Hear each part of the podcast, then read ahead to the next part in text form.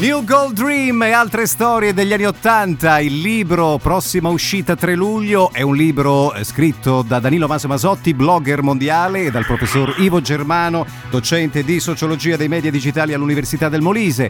Chiaramente si parla di società e di costume e purtroppo si parla anche di musica, ma in questo bell'angolo, in questa bella pagina, parleremo e affronteremo un tema a proposito di cantautori e cantanti e di meteore anni 80 abbastanza eh, toccante, ovvero quei cantanti di Sanremo che noi tutti abbiamo rimosso. Cominciamo per esempio con un fenomeno e ce lo descriverà il nostro carissimo Danilo Masomasotti. Caro, buongiorno. Buongiorno, buongiorno. Allora, un, uno indimenticatissimo, proprio è venuto in mente a me adesso, proprio quindi me l'ero proprio dimenticato anch'io, è un certo Sant'Andrea No. che arrivò che arrivò al Festival di Sanremo No, non carte- esiste, non esiste, mi prendi in giro, dai, non è Sì, vero. sì, no, Sant'Andrea con il brano La Fenice. Siccome in questi anni c'era un po' di, di busonismo, lo, lo chiamiamo noi, molto, molto, molto spinto, allora è stato questo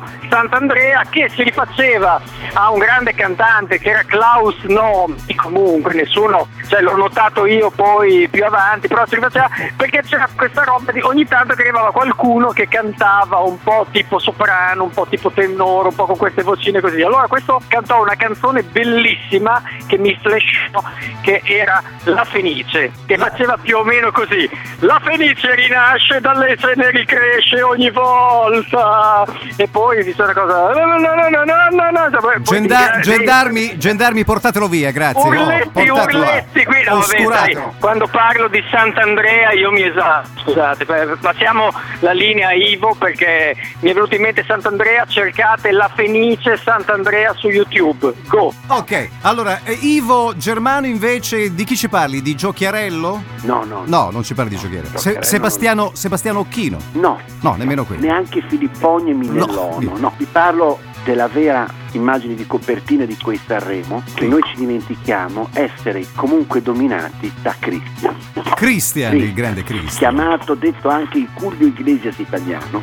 Christian era eh, l'effigie dei valori portanti di questa nuova epoca. Perennemente lampadato, riccio tipo come riccio adesso Giletti, immaginiamocelo, con cravatta e ferma cravatta in oro, Camicie sartoriali perfette, dominava la scena. Veniva anticipato e seguito da uno scroscio di applausi aveva una platea che era pronta a immolarsi per lui e soprattutto dava il via ad una serie, io mi ricordo, di 200 interviste dalla più piccola emittente ai grandi diciamo, canali nazionali che gli chiedevano sempre le stesse cose. Tra l'altro è uno dei primi artisti che gioca molto con quello che si chiama gossip adesso, allora era jet set così, perché era sposato con Dora Moroni. Eh beh, certo. E quindi è stata una grande coppia di spettacolo, molto fulgida, molto Stars and Stripes, che faceva sognare quello che una volta ancora si diceva il popolo televisivo, le grandi platee televisive. E i Sanremo non possono non essere abbinati in quel decennio, oltre al busonismo emergente, anche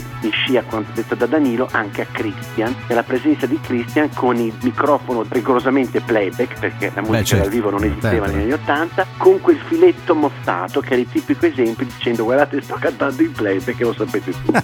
No, il grande Christian poi che secondo me... ah, scusami, scarpa Sì. lucidissima anche. Eh beh, certo, ovviamente quello non può mancare.